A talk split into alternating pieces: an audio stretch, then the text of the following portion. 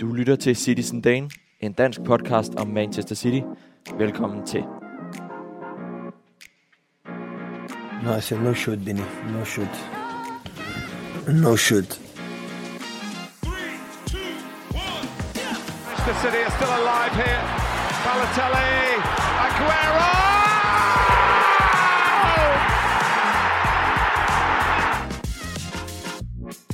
Getting closer.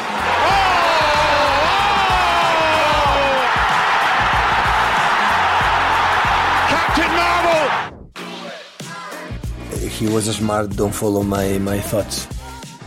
En ting bliver man aldrig træt af, og det er en overbevisende derby-sejr. Og så endda på udebane. Manchester City de dansede rundt om de røde træ- træningskejler på Old Trafford, og spørgsmålet var vel egentlig reelt bare sejrens størrelse. Dermed har City taget revanche for nederlaget til Arsenal, og klubben har til med også fået slået Brighton og Young Boys i Champions League. Så måske er Champions League-gruppen allerede lukket, og klubben kan nu se frem til knockout-kampe om trofæet med de store ører. Mit navn er Frederik Berger, og det er en fornøjelse at byde jer velkommen til landets første og største pod- podcast om Manchester City. Velkommen til Citizen Dane. Med mig i studiet har jeg som altid min trofaste følgesvend Lukas Vorgård Jebsen. Lukas, hvordan reagerede du, da du hørte, at en vis argentinsk spiller fra den amerikanske liga MLS vandt Ballon d'Or, altså verdens bedste fodboldspiller, frem for typer som Haaland og Rodri? Oh, du sagde til mig, inden vi gik i gang, at, øh, at det ville være et irriterende spørgsmål for mig, og det har du helt ret i. Altså, ah, jeg, ved, jeg, jeg gider ikke rigtig forholde mig til den her Ballon d'Or. Man kunne godt være sådan lidt... Altså, jeg, jeg synes... Ja, hvad skal man gøre for at vinde Ballon d'Or som Holland? Det er åbenbart ikke nok at vinde triple og slå målrekorder på stribe. Øh, det, VM betyder simpelthen så meget.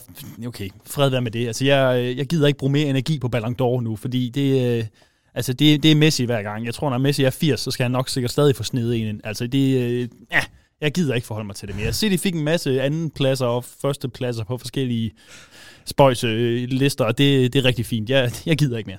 Det er ikke sidste gang i den her afsnit, selvom du ikke gider mere, Lukas, at vi kommer til at snakke lidt om Ballon d'Or. Nej, det er også fair nok. Det er simpelthen noget, der er sket siden sidst, da Messi fik slået lige præcis Holland, som slog, du, som du siger, utallige målrekorder, vandt treble og ellers bare braget ind på, på scenen i Manchester City. Alligevel altså ikke nok til at slå Messi af. Man må gå ud fra, at det er hans sidste. Altså det lige var sådan en afskedes.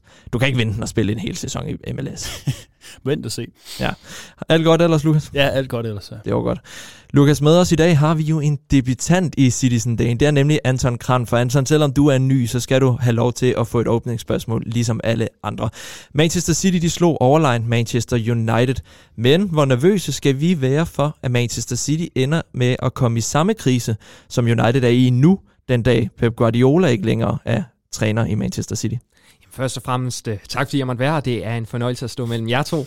øhm, for at svare på et spørgsmål, så tror jeg simpelthen ikke på, at øh, Manchester City inden for de næste par årtier kan ende i samme krise som Manchester United. Jeg føler, at den struktur, der er bygget op omkring klubben igennem så mange år lige siden overtagelsen, øh, simpelthen har stadfæstet, at øh, Manchester City de har så meget grundlag, som ikke kun er Pep Guardiola, der gør, at selv når han en dag skal videre, det skal han jo, så skal vi nok øh, klare den, også med en ny manager.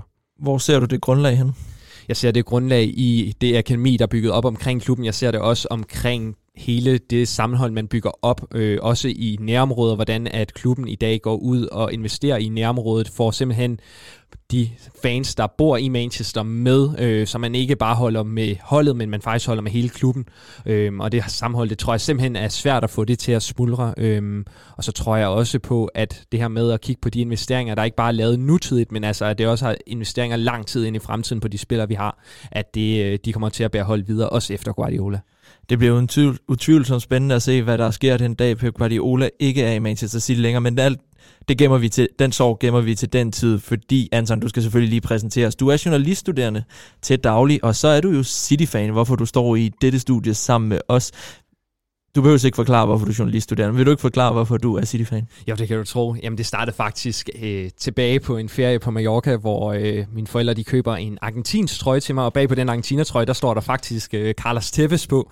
Øh, det skal også siges, jeg var ikke den store fodboldfan dengang. Jeg var altid en håndbolddreng, men øh, på grund af, at hele min klasse de spillede fodbold, så blev jeg næsten nødt til at forholde mig til, hvilket hold jeg så skulle holde med. Og jeg havde faktisk ikke rigtig forstået, at Argentina det ikke var en, et klubhold. Jeg vidste ikke, det var et landshold, så øh, jeg sagde altid bare, at holdt med Argentina, men på et tidspunkt så fandt jeg så ud af, at det var et landshold. Øhm, og så måtte jeg jo finde ud af, når man, hvilket hold spillede Carlos Tevez så for. Øhm, og hvis at de havde spurgt mig om det et år før, så var jeg nok blevet United-fan, øhm, fordi det passede lige med, at det var i perioden, hvor han skiftede til Manchester City. Øhm, så det var faktisk ikke den store, med den store viden om, hvad klubben ligesom var, at jeg valgte Manchester City dengang. Øhm, det var simpelthen bygget på, at øh, min første fodboldtrøje, det var en Carlos Tevez trøje. Ja, der blev du reddet. Fra, Det gør jeg.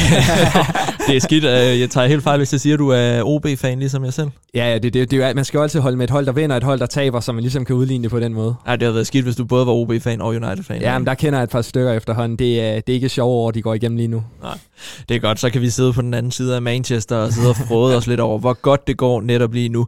Anton, super fedt, at du, øh, du vil være med i øh, fraværet af Carl Emil, som ikke havde mulighed for at være med os i dag.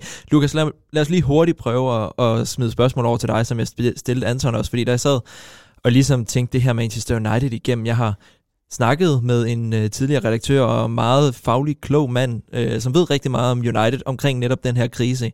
En gut, der hedder Peter Hassel, der, øh, der har været med ind over United-mediet Old Trafford.dk. Han kan jo ikke rigtig forstå, hvordan hans klub er havnet i sådan et fedtefad. Men det startede alt sammen med, at deres mange, mange årige træner, Sir Alex Ferguson, smuttede, og så stod holdet på bare bund. Kan man ikke frygte lidt det samme, når Pep Guardiola en dag smutter, om han så smutter her om halvandet års tid, eller om der går længere tid? Øh, nej, det skal man ikke være. Altså selvfølgelig, der kommer til at være, øh, det bliver svært, når Guardiola stopper, men, men det, den store forskel, som jeg ser det, altså nu har Anton lige øh, Ja. ja. ridset hele organisationen Manchester City op, og der, den er jeg også tryg ved, fordi der er ligesom sådan et, ja, et grundlag, som du sagde. Der er et bundniveau, hvor vi, vi kommer simpelthen ikke til at falde ned på 12. pladsen, når Guardiola stopper. Det, det tror jeg ikke på. Men, men i modsætning til det, så da Sir Alex Ferguson han stoppede, altså han var jo en, en gammeldags manager. Altså han stod for spillerindkøb og træning og tøjvask, og jeg skal komme efter dig. Altså han klarede nærmest alt i den klub. Altså så han var fundamentet, og da han så forsvandt, jamen, så var der ikke noget fundament tilbage. Og det, det er den helt store forskel på, øh, på det City, vi ser nu, og så det råd, som United har været i løbet af de sidste 10 år onde tunger vil vel også sige, at hele Citys fundament, altså lige fra CEOs og fodboldkloge mennesker, der sidder, er bygget op om netop at få Pep Guardiola til klubben. Jamen, det, det kan man godt sige, men, men altså, det, det, det, altså, fundamentet var der. Det gik jo også godt, før man hentede de folk ind, og før man fik Guardiola til, trods alt. Ikke også? Altså, der var der stadig 12 og, og 14, hvor man vandt Premier League i de, i de to år. Så, øh, så selvfølgelig, man kan, hvis, hvis det hele lige pludselig, alle bar- de tidligere Barcelona-folk smutter i løbet af et halvt år, jamen så, så kommer der til at være noget genopbygningsarbejde, men jeg tror ikke på, at det bliver lige så rådet, som det United har været igennem. Lad os ikke håbe, det er uden utvivlsomt kommer der til at være en nedgangsperiode, men det er også svært ja, Ja, ikke at få en nedgangsperiode, når du har vundet Premier League utallige øh, gange i streg, ikke? og jeg ved ikke, jeg kan ikke engang huske, hvor mange gange siden 2010, altså det, det er halvmange gange efterhånden, ikke? Altså, så, så der kommer jo til at være en ny realitet, man skal vende sig til på et tidspunkt, men lad os da bare håbe, at det ikke bliver på samme niveau, som det Manchester United og deres fans kommer til at, eller som deres fans øh, oplever i disse tider. Inden vi går helt i gang, så skal jeg selvfølgelig huske at sige af hjertet tak til de nu 34 medlemmer, som der er af Citizen Dane. De støtter nemlig vores arbejde, og det kan ikke beskrives, hvor meget det betyder for os. Vi håber, at der er rigtig mange andre, der har lyst til at blive medlem af Citizen Dane for blot 20 kroner om måneden, så får I derimod 10% rabat på jeres køb hos vores samarbejdspartner Unisport. I skal bare bruge den rabatkode, vi sender til jer. Derudover er I også automatisk med i vores konkurrencer her. Blandt andet, vi kunne sende en City-trøje afsted til en meget heldig City-fan her øh, i sidste weekend. Alt det kan I også blive en del af. I skal bare finde linket i podcastbeskrivelsen eller på vores kære hjemmeside citizendane.com, hvor du også kan finde artikler, blandt andet, som Anton herover for mig skriver så, øh, så fremragende, og nyheder om Manchester City. Og tusind, tusind tak til vores faste støtter, den skandinaviske Manchester City Fanklub. De har sagt ja til at støtte os her endnu en sæson, så vi kan fortsætte med at lave podcast og artikler til jer. Så husk at tænke på dem, når I skal købe billetter eller skal være medlemmer af en fanklub her i Skandinavien. Vi starter i hvert fald lige med at høre en gang fra dem. Skal du være en del af landets største Manchester City-fællesskab? Et fællesskab, der sikrer dig billetter til Etihad, støtter Citizen Dane og producerer daglige nyheder om Manchester City. Så meld dig ind i Norway Denmark Supporter Club. Find et direkte link i podcastbeskrivelsen. Wow, I didn't know it. It's Fuck, he's a lucky guy. Ja, og så skal vi da lige samle op på, hvad der er sket siden sidst, fordi at øh, for noget tid siden, der vandt øh, Manchester City 2-1 over Brighton. Den kamp tænker jeg, at vi lader ligge lidt, fordi øh, ikke desto mindre var anden halvleg knap så køn at se på, men vi har siden da også spillet en kamp, som øh, langt de fleste nok hellere vil høre snakke om, nemlig United på udebane på Old Trafford. 3-0 sejr. Anton, hvad tænkte du lige, der, øh, der slutfløjtet lød? Jamen, jeg tror, det var en eller anden form for euf- eufori, der rammer kroppen, og jeg tror stadig på en eller anden måde, den er der lige nu. Øhm, jeg er også super glad for, at vi tre kan stå her nok og alle sammen være enige om, at det var en fortjent sejr. Øh, jeg er lidt bange for, at hvis kampen den var endt 1-0, så kunne man altid have diskuteret, havde det her straffespark, var der egentlig straffespark, var der ikke, og hvem havde så vundet kampen, hvordan havde det ændret det. Men det her med, at vi går ud bare og viser, at vi kan køre dem altså over hele kampen igennem. Det viser også bare, den klasse City har i forhold til United lige nu. Øhm, så det er mega fedt at tage tilbage enten på uddannelse eller på arbejde og kunne sige til sine United-venner, at øh, det var da en fortjent sejr i weekenden, ikke? Ja, det var det. Øh, det var søndag, de spillede den kamp, Lukas. Jeg sad, og jeg skrev også lidt med Morten Olesen, som er formand for øh, den, øh, den danske afdeling af den skandinaviske fanklub, som støtter os. Og han sagde, han skulle ind og se den inde på poppen, og han var allerede begyndt at blive godt nervøs. Det var jeg også. Jeg havde også lidt øh, svedige håndflader. Så gik kampen i gang, og så fandt nervøsiteten ellers hurtigt, fordi lige fra minut 1 var det vel, stod det vel i solmåne og stjerne. Det var, var en kamp med City selv bestemt, hvor, hvor stort de skulle vinde. Ja, i hvert, fald, i hvert fald efter det første kvarter. Altså kampen skulle lige sætte sig, og United, de var der, de var der, de kunne et eller andet i starten, men, men ja, altså efter det, så, så fandt City ligesom øh, deres fødder, som man siger på engelsk, og, og begyndte at spille bolden godt rundt, og United kunne ikke følge med. Øh, så ja, det var utrolig sikkert, og øh, altså uanset hvor glad jeg er for at vinde, så, øh, så, er jeg næsten, så er jeg næsten skuffet over United, det må jeg bare sige, og det er ikke sådan, fordi vi skal stå og slagte dem, fordi jeg, jeg har sådan lidt ondt af deres fans lige nu, for jeg synes godt nok, det er, altså, det, det er en ynk, den klub lige nu, og det, det, der, det kan de simpelthen ikke være bekendt. Altså, hverken over for fans eller for Premier League. Det kan simpelthen ikke passe, at det er så stor og rig en klub er så pinagtigt dårlig. Det, øh, det var næsten det, den følelse, jeg sad med bagefter, fordi City spillede godt, men overhovedet ikke øh, foldede sig ud, som vi har set dem gøre før, hvor de bare, altså som, som 6-3-sejren sidste sæson, hvor de jo simpelthen var guddommelig fodbold. City spillede skide godt, men ikke noget, og, noget ekstraordinært. Det var bare United, der var pinligt dårlige. Det er jo altid den her diskussion, er det City, der er ekstremt gode, eller var det United, der var ekstremt dårlige, eller var det en kombination? Øh, jamen, det er jo en kombination, men jeg hælder mere til sådan 60% United ringe, 40% City gode, tror jeg. Men det var måske også et City, der faldt ned på lidt ned i niveau, fordi de ret hurtigt kunne mærke, at det her det var en stensikker sejr. Så ja, du så ja, jo jamen, en Phil Foden nærmest være med ved, ved, at lave en assist til Rasmus Højlund, ikke? Jo, altså. bevares. Jamen, det, det er ikke en kritik af City, fordi ja. de behøvede jo ikke gøre mere. De vandt sikkert 3-0, så hvorfor skulle de, hvad hedder det, øh, gøre noget yderligere end det, altså risikere mm. skader eller et hvad ved jeg. Det, det var der ingen grund til. Det var helt sikkert. Det var stille og roligt, og øh, så vandt man 3-0 over rivalen på udebane. Fantastisk, men United var godt nok dårlige. De var ekstremt dårlig. Og når man så tænker på, hvor mange penge den klub har brugt, og, og det er noget, vi altid har fået skudt i skoen, ikke? så kan man se, hvor, hvor stor forskel der er på at bruge pengene klogt, og efter en form for strategi, og hvor mange penge, og hvordan man havner ved bare at øsle penge efter dem, som er i form lige nu og her. Lad os prøve lige at holde de øh, lyseblå øh, briller på bare en lille smule nu, fordi hvem fortjener særlig ros? Der var jo en Håland, han scorer to mål og laver assist. Alligevel står man og føler, at han skal i hvert fald score et mål mere, ikke? Altså med kæmpe hovedstødschance og, og, og hist og pist, ikke? Man scorer så på straffe og hovedstød lige efter øh, anden halvleg. Hvad, lad os lige prøve at putte et par ord på Håland, for det er hans, hans sæson, ikke? Altså man står og tænker, han har lavet to mål og en assist, alligevel er man lidt skuffet. Jamen jeg tror altså helt klart, Håland, han skal have ros for den kamp. Øh, det jeg især lægger mærke til, det er, da han laver assisten til Fed Foden, altså der kunne han sagtens skyde på mål selv. Der vælger han altså helt uselvisk at spille bolden på tværs, for ligesom at øge altså chancen for at score. Øh, der tror jeg, at mange angriber bare havde sparket på mål selv. Øh, så på den måde helt klart ros til Holland for at gøre det. Det viser, at han er en klar holdspiller. Jeg, jeg lige tilføje, jeg så i, i det interview, der lå på Citys øh, hjemmeside med Holland efter kampen, der øh, blev han spurgt om, om han ikke lige kunne tænke sig at sparke på mål i stedet for, da han havde muligheden der, mm. øh, hvor han lavede assisten. Han sagde, nej, det, det overvejede jeg slet ikke. Phil, Phil Foden var i en bedre position, så længere var den ikke. Og det synes jeg også var skide fedt af sådan en målsulten angriber, at øh, han bare sådan, nej, det var, jeg gjorde det bedste for holdet, og det gider jeg ikke engang rigtig snakke mere om, fordi hvorfor skulle jeg ikke gøre det? Han er også blevet en større del af holdet i den her sæson, altså blevet lidt mere en teamplayer, hvor man så ham bare brage ind og afslutte på alt og alle. Han har efterhånden mange af de her kampe, hvor han også vælger en afslutning frem for en, af, en øh, eller hvor han vælger en aflevering frem for en afslutning. Også bedst bevis på den måde, han lige står efter, han har lagt afleveringen. Har I set det? Ja. På video, hvor han lige står og... Værsgo. Også fordi Phil Foden havde ikke... Altså, han, han var bare isoleret ude på den der højre kant øh, over for, for Lindeløf, og alt øh, fremdriften kom i venstre kanten, som, øh, som jeg gerne vil fremhæve lige om lidt, men det var bare en Phil Foden, der også havde en svær kamp. Altså, han spillede jo fint, men han var bare ikke på niveau med alle de andre, der var så fremragende i den kamp, så ikke? det var så fedt også. Han Manchester-dreng, så får han lige, uh, får han lige en, en, scoring mod United, efter han også lavede hat sidste sæson. Jamen, det, det, det er klasse, og det er også, altså, nu roser vi også dem, der er op foran, vi skal jo huske at rose. Altså, jeg ved godt, Ederson havde ikke meget at lave i den kamp, men det han trods alt har lavet, ja. altså han holder altså City øh, på nålet flere gange, øh, har nogle fantastiske redninger, og der må, kan vi selvfølgelig også rose under i modsat ende. Altså, han har jo også nogle fantomredninger, jeg ved slet ikke, hvor det er, de kommer fra. Altså, de to målmænd øh, sørger i hvert fald for, at den kamp ikke ender 6-3 ligesom sidste år.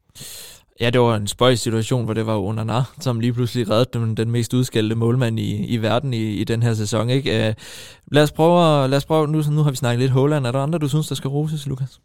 Åh, oh, ja, men der er jo fri buffet. Altså, og, og, og vi har snakket Ederson. Ja, snart, jamen, øh, Bernardo Silva, John Stones, kære Johnny Boy, øh, Jack Grealish, synes jeg også var et mm. fremragende valg, i stedet for Doku, selvom Doku har været noget mere... Øh... Jeg prøver lige at sætte nogle ord på det, fordi da, da, da den holdopstilling kom, og jeg så Jack Grealish starte i stedet for Doku, så tænkte jeg, okay, Um, ja, og jamen, jeg havde det lidt på samme måde, men samtidig så, øh, som kampen spillede sig ud, så kunne jeg jo godt se tanken bag det, fordi øhm, altså, pointen var ligesom, at vi skulle sørge for at have så meget possession som muligt, og holde på, så meget på bolden som muligt, og der, det må man bare sige, der er Jack Grealish en bedre spiller, han er også mere mm. rutineret i City-systemet, men han er også en bedre possession-spiller, end Doku er, som jo er så udfordrende, og, og det er også fantastisk, men, men når det kommer til at holde på bolden op omkring feltet, der er øh, Jack Grealish øh, verdensklasse, og det er Doku ikke endnu. Så jeg kan godt forstå, at man startede med Grealish, og han gjorde det jo godt. Og det er jo derfor, vi andre, vi ikke er fodboldtrænere i Manchester City, men bare står her og plapper, fordi det er rigtigt, men han havde bare set rusten ud. Altså, han havde jo heller ikke været vanvittigt uh, øh, inspirerende at se på noget Young Boys. Altså, det, det, det var, og i Brighton var, var Doku jo fuldstændig fremragende. James Milner har nok stadigvæk meget omkring uh, Doku, så derfor kom det som en overraskelse. Ja, men det kan, det kan jeg også godt forstå, men jamen, ja, det er jo så bare et spørgsmål om at, at forudse den kamp, det bliver, og, øh, og ja. mod et hold som United, som, altså, de, vi ved godt, hver gang vi møder dem på, lige meget hvor vi møder dem faktisk, så stiller de sig relativt langt tilbage og spiller nogle kontra, og derfor så er det vigtigt at, at holde på bolden, og det er Grealish bare bedre til, så derfor så må man bare sige, Guardiola, det var, det var skarpt set. Det var et mesterværk af Guardiola. Der var en anden taktisk twist, som han øh, lagde ned over kampen, som var et mesterværk, synes jeg. Bernardo Silva spillede en fantomkamp og fik vist også man of the match overrækt af Holland, som jeg øh, Pep Guardiolas øh, favoritspiller, Bernardo Silva lagde sig helt ud omkring Grealish og skabte overtal derude, det kunne United slet ikke finde ud af. Dalot var jo fuldstændig rundbarberet flere gange, hvordan de fik kæmpe, kæmpe chancer, og de store hovedstødchancer til Holland kom jo også ved, at de netop fik skabt, ja. skabt, øh, skabt overtal ude i venstre siden, fordi Bernardo Silva simpelthen lagde sig helt ud omkring, øh, helt ud omkring Grealish. Og, altså, og Guardiol, undskyld, og Guardiol var også virkelig god til at komme helt med op. Altså, hans slutprodukt var ikke særlig godt, men han, han stod i de rigtige positioner i forhold til at være en del af angrebsspillet i venstre side. Men han lagde sig lidt mere ind centralt, ikke? Fordi så han. kunne han netop dække ja. det frirum, som Bernardo Silva kom med. Og, det, og, det, og jeg skrev jo til jer, uden at få svar i øvrigt, så tak for det, gutter. Men at Guardiol var jo startet Nå, skidt. Ja. altså, han lavede jo fire altså boldtab de første 10 minutter, tror jeg, jeg talte sig taget og tænkte, okay, det bliver en lang kamp for Guardiola. Alligevel arbejdede han sig op, og den her venstre side var jo fuldstændig fantastisk. Uh, lagde du mærke til det, Anton? Det gjorde jeg, og det jeg faktisk tænkte på sådan senere ind i kampen, det er, hvor ondt er det så ikke lige, når du i hele kampen har været i undertal ude på den side, altså sætter man så Doku ind til mm. sidst, altså som også bare kommer, og det kan man jo se på Anthony også til sidst, altså, altså de frustrationer, der er, han er lige blevet skiftet ind, men altså han er magtesløs ude på den kant, altså der er jo ingenting at gøre. Øhm, og, altså Doku er jo på mange måder, i hvert fald for mig, mig, altså det er sådan en ung Raheem Sterling, ikke? Og han har fart, han har de stærke dribleevner, så mangler han så lige slutproduktet stadig. Øhm, men igen, det lærte Guardiola jo hurtigt, Raheem Sterling, i hvert fald til tider, så hvis Doku øh, ender på samme antal mål som Sterling ude på den kant, så, øh, så er det godkendt fra mig af. Men igen, det viser også bare det overskud, City har, selvom at vi ikke har en lige så bred trup, som vi har haft i mange andre år, så har vi bare stadig så meget talent, vi kan sætte ind, øh, og især på kanterne lige nu, der er, der er høj konkurrence. Det er fantastisk at se, hvor stor forskel der er på de fodboldspillere, der render rundt i lyseblåt, og så de fodboldspillere, der render rundt i rødt, fordi at øh, hvis man bare kigger på den transfersum, der er blevet betalt for dem hver især, så er der alligevel ikke så stor forskel. Så øh, stor, stor kado. Skal vi lige hurtigt have et par ord på ham, du, ord på ham, du kaldte Johnny Boy, fordi at... Øh, han er bare kommet tilbage i Beckenbauer-rollen, og han ja. løber bare og dominerer en midtbane, øh, hvor Bruno Fernandes og Mason Mount og Christian Eriksen render rundt. Ikke? Altså, han, han render bare langt bedre, både teknisk, taktisk og overvejende end dem han er overalt. Altså, han er simpelthen overalt, og det må være meget frustrerende at være midtbanespiller og skulle forholde sig til John Stones, fordi ja, så er han nede i forsvaret. Nå, nu, han fandme, nu stikker han af for bolde i dybden og sådan noget. Altså, han må være fuldstændig umulig at regne ud, hvor han er henne, fordi han er alle, alle steder på banen i forskellige positioner, og hele tiden rundt omkring. Altså, jeg, jeg forstår ikke, hvordan han gør det. Det, øh, ja, mange fodboldspillere kan godt sådan, åh, hvis jeg nu var lige så god som Holland, så kunne jeg også gøre det der. Ikke med John Stones. Jeg forstår det simpelthen ikke. Og så var det også ham, der kom ned og prikkede til bolden, der øh, Højlund ja. ellers havde sit øh, friløber, fordi det må man jo også sige, at Manchester City får alligevel også mistet koncentrationen et par gange og givet United muligheden for at komme tilbage, så er de heldigvis ikke skarpt nok, øh, vores øh, danske angriber Højlund, som mange jo godt kan lide at sammenligne med Holland, det tror jeg, man skal lade være med. Det tror jeg også, de fleste er holdt op med nu. Ja, det håber jeg. Øh, også med, for Rasmus Højlunds skyld, det er mm. med også en, øh, en hård sammenligning at være ude i. Altså, så, så det er jo bare, øh, det, det, det var jo bare en kamp, hvor, hvor man ikke var i tvivl. Er du lidt ærgerlig her på bagkant over, at Manchester City ikke satte i fuld sprint, og så bare gjorde det, altså du ved, øh, ydmygende for... Nej, jeg føler egentlig, at øh, United de blev udstillet nok. Øh, jeg tror ikke, der var nogen, der var i tvivl om, at hvis City virkelig gerne øh, ville have vundet 4-5-0, det tror jeg selvfølgelig gerne, de ville, men hvis at de virkelig ville, så havde de også gjort det. Øh, jeg tror egentlig også bare, at da de rammer de her 3-0, øh, det er også noget, man kan måske have kritiseret dem lidt for i andre kampe, at de ikke får lukket kampene. Det får de gjort i den her kamp, og efter det, så bliver det lidt mere legestue, og der er også nogle andre spillere, der får spilletid, og det synes jeg egentlig er så fint, at øh, man ikke behøver at, hvad det, at give dem ligesom lussingen alle 5-0 øh, stillingen. Så jeg synes, at øh, det er mere end øh, godkendt fra min side af. Mm.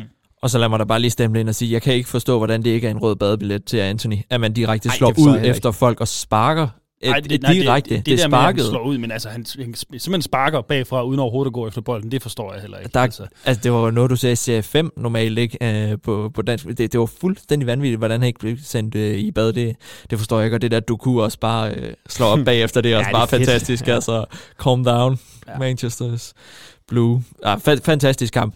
En, en, der nok ikke helt synes, det var så fantastisk en kamp, det var en, en, en, kammer, en gut, der hedder Peter Hasle. Han er journalist og tidligere redaktør på United-mediet Old Trafford.dk.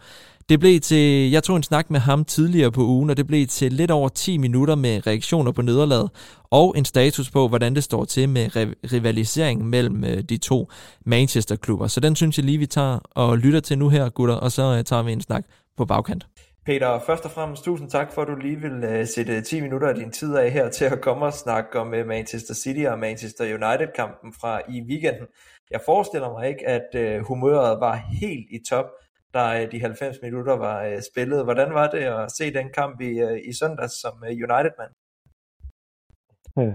Ja, det, altså det var det jo overhovedet ikke. Nej, øhm, altså, er lidt på væggen i øjeblikket, når Manchester United møder Manchester City. City er bare bedre, og det, øh, og det var søndagens kamp jo bare et, et klart eksempel på, at, at det er den forskel, der er mellem de to hold, og det er jo så selvfølgelig irriterende, når man så skal sidde og se igennem det i 90 minutter, og, og ligesom blive mindet om, hvor stor forskellen er. Men så selvfølgelig var man i dårlig humør bagefter, men øh, det var også lidt forventet, det der skete forventet. Det er rivalerne, man tager imod på hjemmebane. Sidste sæson slog vi jo Manchester City på hjemmebane. Vi skal nok ikke gå i gang med at debattere, hvordan den sejr kom øh, på baggrund af et kontroversielt mål, men ikke desto mindre, så var det jo en, øh, en sejr til, til de røde fra, øh, fra, United, eller fra Manchester. Altså, hvor skræmmende var det egentlig at se, hvor stor forskel der er i den her sæson?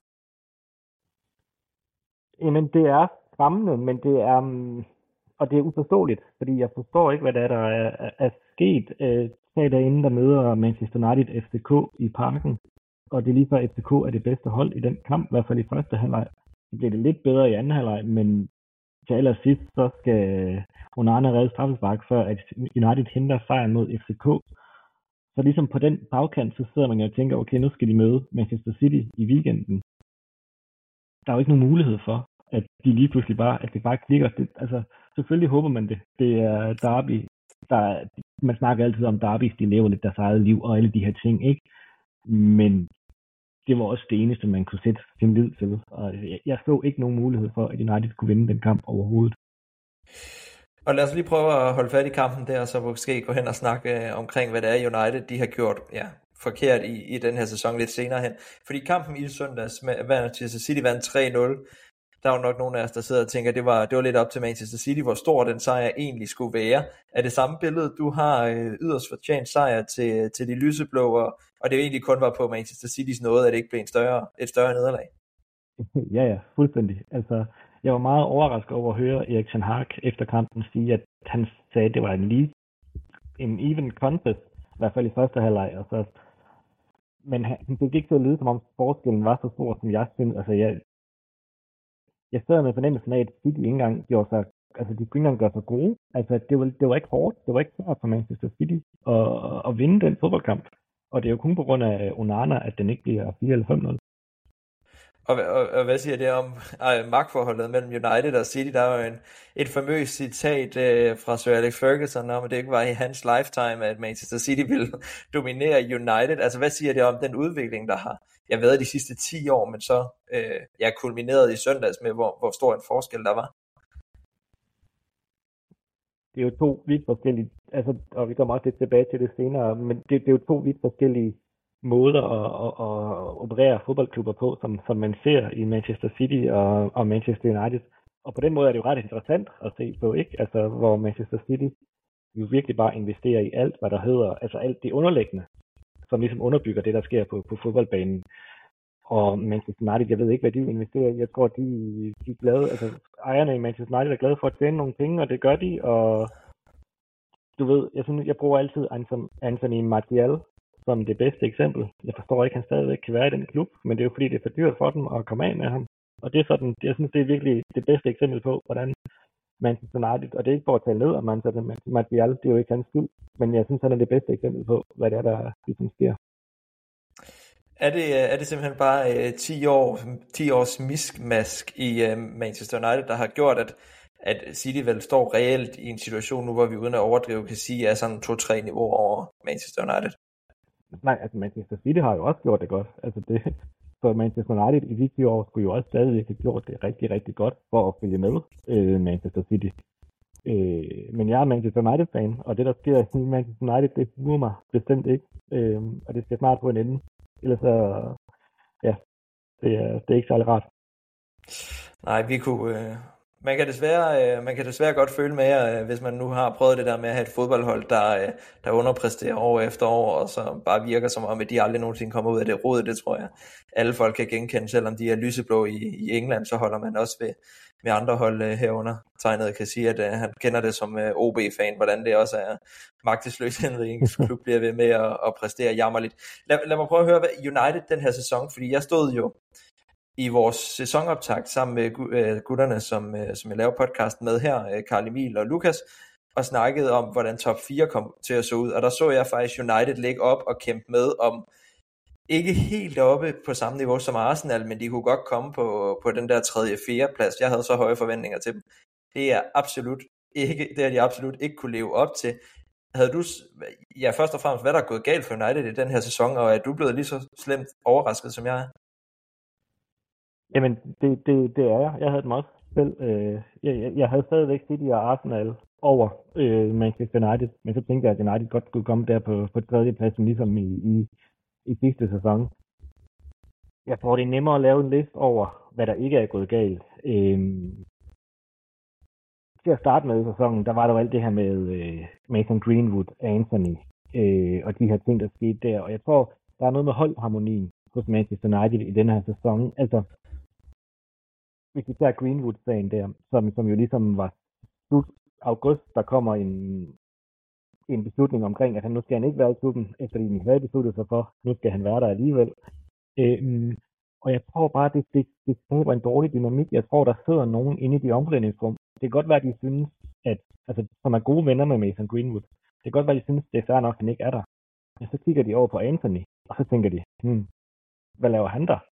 Så jeg tror virkelig bare, at der er en dårlig harmoni på det hold, og så er der hele det her med Jadon Sancho, som også har skabt noget internt slid, kunne jeg forestille mig, og han er måske også utilfreds med Anthony, men det er så mere, at Anthony spiller, men ikke spiller særlig godt. Hvorfor siger jeg ikke få en chance? Og sådan er, bare, er der bare mange ting, som ikke, øh, hvor det ikke fungerer øh, sådan internt. Jeg tror virkelig, der er en dårlig harmoni. Jeg synes også, man kan se det på den måde, spillerne, spillernes kropsprog på banen.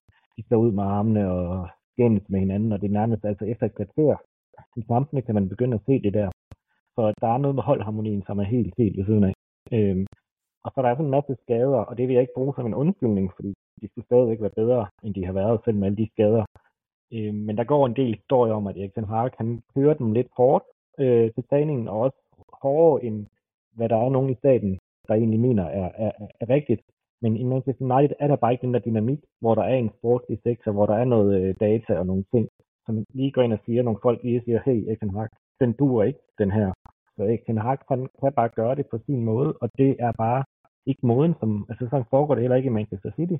Det kan godt være, at Guardiola har en masse magt, og jeg tror også, de lytter meget til ham, selvfølgelig gør de det. Men der er jo en helt andet setup, der er ligesom en helt anden dynamik i Manchester City, hvor de ligesom er bedre til at gøre hinanden gode. Og det sker bare ikke i Manchester United. Det lyder jo helt vildt, når vi sidder og snakker 2023 og en af verdens største fodboldklubber, at det stadigvæk ikke er, har indfundet sig. Men jeg, jeg kommer til at tænke på, når du tager mig igennem den her gennemgang i Manchester City, har vi jo en lang periode set, at spillere, der ikke har altså der ikke er danset efter øh, Pep Guardiolas fløjte, de bare røget ud på røv og albuer. Øh, mm. Er det lidt det samme konsekvens, man sidder og mangler i Manchester United, at der ikke er den her stærke personlighed, der bare siger, prøv at høre, vi, vi danser efter min pive her, og hvis I ikke gør det, så er det bare ud, og så finder jeg nogen, der vil give alt for den her klub. Jamen fuldstændig. Og, og, og, og det er jo ligesom Erik Ten Hag, der er, det er ham, man kigger på i forhold til sådan noget, ikke? Øh, men der er jo den her sag med, han vil jo gerne have haft Cristiano Ronaldo ud af klubben sidste sommer. Det fik han ikke lov til at Joe Glazer og, og nogle andre i ledelsen. Så det er bare svært i Manchester United måske at være den her øh, stærke figur, som Erik Ten Hag måske også gerne være, vil være, fordi der er så mange modsatrettede interesser. Mm. Og lad os øh, da prøve at perspektivere her hen mod slutningen, inden jeg øh, lader dig gå, Peter, og, og øh, stopper øh, din, øh, din pinsel her med at, at tænke tilbage på et øh, 3-0-nederlag, som med, med lethed kunne have været større. Det tror jeg, jeg godt kan sige, uden at, at have en stor, for, for, for tyk øh, lyseblå trøje på. Hvor, hvor lang tid tror du, der går, inden vi ser et Manchester United-hold, der igen kommer, ja i hvert fald op og dyster med Manchester City, men i hvert fald også en over dem? Ja, nu hørte jeg jo, at det ikke var sket. Det sagde de under kampen. Det var ikke sket siden Alex Ferguson, at United var hentet over øh, City i tabellen. Og jeg er som sådan også ikke ligeglad med, om det sker en enkelt gang. Det er ikke så vigtigt for mig. Det vigtige er, at det sker kontinuerligt, at, at de er bedre end Manchester City. Det bør de jo være i mine, mine øjne. Og det ser jeg ikke, at det sker i de næste øh, 5-10 år. Fordi jeg synes bare, at City, alle de der ting, vi snakkede om før, de der underliggende ting, det der maskinrum, det kører bare så meget hurtigere i Manchester City, end det gør i Manchester United. De er så langt foran. Så ja, 5-10 år, det, det tror jeg er udsigten. Og det er måske endda lavt sidder man måske endda og krydser lidt fingre på, at Pep Guardiola forlader Manchester City, før, øh, før alle vi andre gør, fordi så kommer der også et tomrum der i, i den lyseblå halvdel, som skal, som skal udfyldes. Ja. ja. Peter, her mod øh, slutningen må jeg ikke lige prøve at få dit, uh, dit bud på, uh, hvem du synes, der overrasker dig positivt fra Manchester City i, uh, i kampen i weekenden, fordi det er jo så dejligt let at sige, uh, Holland, der, men han brænder også nogle chancer for tiden og kæmper jo lidt med det. Er der nogen fra Manchester City, som du virkelig har, kigger, øh, kigger med, med lange øjne efter, som du vil ønske var i United. Ja, altså et andet, et andet nemt svar er jo også Bernardo Silva. For kæft, hvor er han god. Det, han får det hele til at se så nemt ud. Jeg synes, det, det er helt vildt. Og generelt bare den type spiller, som, som jeg også godt kan lide. Ikke? Men ja, ham kan jeg virkelig godt lide. Jeg kan også godt lide Jack Grealish, øh, de der billeder efter Champions League-finalen og alt det der. Ham kan jeg virkelig også godt lide. Øh, Kyle Walker, altså han får det også bare til at se så nemt ud, og han spiser jo bare modstander. Ja, vi er vel også egentlig ude i en situation, jeg kan huske, der var nogen, der lavede en debat om, hvor mange United-spillere ville komme på Manchester City's hold, øh, hvis man skulle lave en uh, combined XI. Ja. Og det, øh, det er jo måske en enkelt, hvis man skal være, være rigtig sød og finde en. Men jeg, jeg, jeg er glad for, at du siger uh, Bernardo Silva som det første. Det tager jeg med til, til lytterne her, fordi de ved om nogen, hvor vild jeg er med den mand. Og det beviste han også i søndags på Old Trafford, hvor, hvor essentiel han er for Manchester City. Peter, tusind, tusind tak for, at du lige tog dig noget tid til at snakke om Uniteds uh, nedtur i den her sæson med, med mig, og så glæder jeg mig til at tage en snak igen, når, når I kommer til Etihad og Manchester City. Jamen selv tak, Frederik. Tak fordi jeg måtte være med. Ja, det var Peter. Man kan godt forstå, øh, at han er en lille smule øh, nødtrygt efter øh, sådan en, øh, en losing, som det alligevel var at tabe 3-0, fordi alle vidste jo godt, at det her det var en sejr, som Manchester City afgjorde, hvor stor skulle være. Hvordan øh, ser I på rivalisering, hvis vi starter over ved dig, Anton? Fordi at det er jo bare ikke to klubber, der har været i samme vægtklasse de sidste 10 år. Altså, man, kan, man siger jo selvfølgelig altid, at derbys er derbys, altså det er enkelstående kampe. Men kigger man på statistikken, så har Manchester City jo bare under Pep Guardiolas æra fået over 160 point mere, end United har. De har igen over Manchester City, er det i over 10 år nu. Mm-hmm. Altså, hvordan er den her rivalisering? Er, er man også efterhånden ved at være sådan lidt, ej, det, det er bare nogle kampe, City skal vinde? Jamen det jeg faktisk lægger mærke til også i din samtale med Peter, det er, at han siger, at det var jo forventet. Altså det her ord forventet. Øh, det lyder stadig lidt mærkeligt for mig, øh, at man bare forventer, også som United-fan, at City vinder øh, de her kampe. Øh, det, er sådan, det er jo en ny epoke sådan, i øh, Premier League-historien og i engelsk fodboldhistorie generelt, at øh, man forventer, at Manchester ved det går den lyserblå vej. Øh, så det tænkte jeg lige lidt over, men det giver også god mening, øh, hvis man nok kigger bare på de sidste sådan, 10 Manchester Derby, så har vi vundet 7 ud af de 10. Altså, det er bare, altså, vi er dominante på alle de her punkter, øh, og det har vi været i mange år, som du også siger, Frederik. Det, øh, det er vildt at være fan i den her tid, især når man øh, har lysblå trøje på. Det er vildt fedt, Lukas. Ja, det er vildt fedt. Hvordan ser du på rivaliseringen? Fordi jeg sidder stadig ved med sved i håndflader, men det tog jeg mig også mig selv i, da jeg satte mig til at så en kamp på Old Trafford og tænkte, det er altså en kamp, City bare skal vinde og bør vinde. Ja, men det, altså, man kan jo godt have begge dele. Altså, man kan jo godt have fornemmelsen af, at den her, den skal vi vinde, fordi vi ved, at vi er bedre, men så samtidig have nervøsiteten over at tabe et derby. Altså, fordi det har man mm. jo ikke lyst til, også selvom man ved, at man er bedre. Altså, øh, nej, jeg, jeg ser stadig derby som noget, der, øh, der på dagen kan gå begge veje, og der er måske lidt sådan kliché-agtigt, men, øh, men, men det føler jeg stadig. For jeg kan huske nogle kampe, hvor man har følt, at vi er simpelthen for gode til ikke at vinde den her. Jeg kan huske en, øh, en kamp, vi foran 2-0 på Etihad for et par år siden, og så endte med at tabe 3-2. Ja, Pogba, der gik fuldstændig amok. Ja, med, med lyseblåt hår af alle ting. Ja. Det var frygteligt. Øhm, men, det var da endda kampen, hvor vi kunne have vundet mesterskabet. Lige præcis. Det var, det var jo helt håbløst. Øh, så, så den slags ting kan stadig opstå, og, og det er jo en frygtelig måde at tabe til United på, at være foran 2-0, og så tabe 3-2 på hjemmebane. Øh, så jeg forventer også, hver gang vi spiller mod United, at vi er bedst, men det betyder ikke, at man vinder. Så øh, vi er bedre, og jeg håber og forventer, at vi vinder langt de fleste af gangene, men, men jeg er stadig nervøs.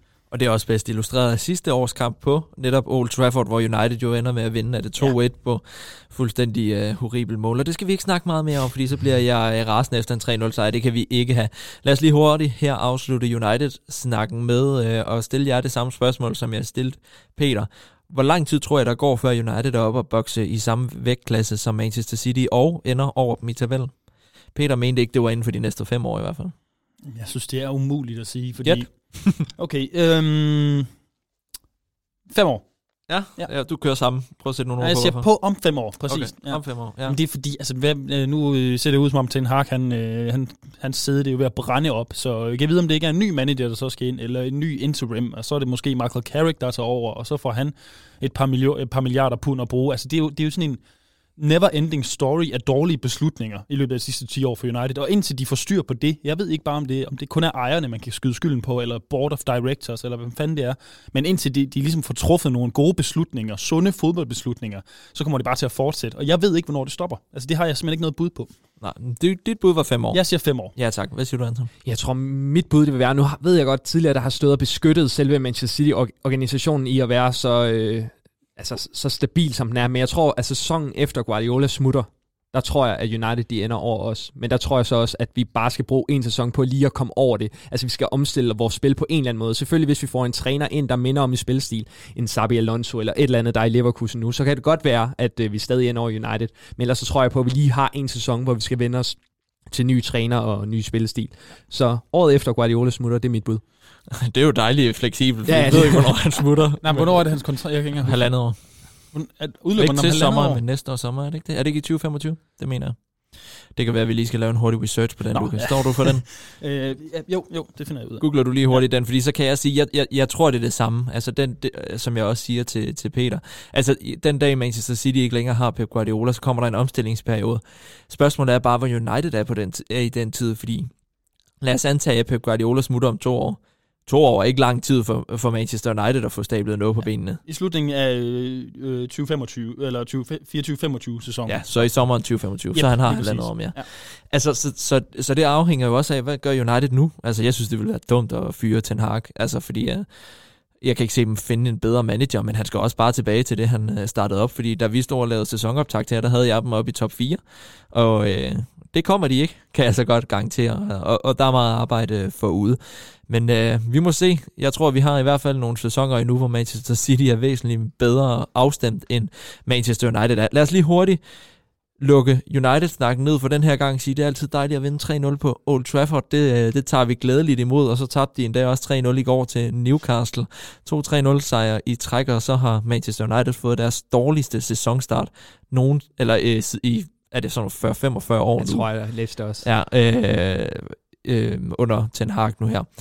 Alt, øh, man har lidt under United-fansene, så lad os da håbe også, at de kommer op og bokse med, for det er sjovere, når der er to hold, der kæmper med hinanden. Ja, og så har jeg det også sådan, altså man er jo alligevel lidt dansker, og det her med Højlund lige nu, at de kalder ham 007, altså 0 mål, 0 assist i syv kampe, ej, altså, jeg har jo ikke noget mod, at han scorer. Altså, hvis det er ligesom i nogle Champions League-kampen, han kan score to mål, og United stadig taber, så, så er det fint for mig. Så han må godt komme i gang lidt på målscoring. Men deres problem er bestemt ikke Højlund. Han får heller nul og niks at arbejde med. Altså, og at de mål, han har scoret i Champions League, er jo også blevet skabt af ham selv. Ja. Altså, så for det meste, eller Rashford.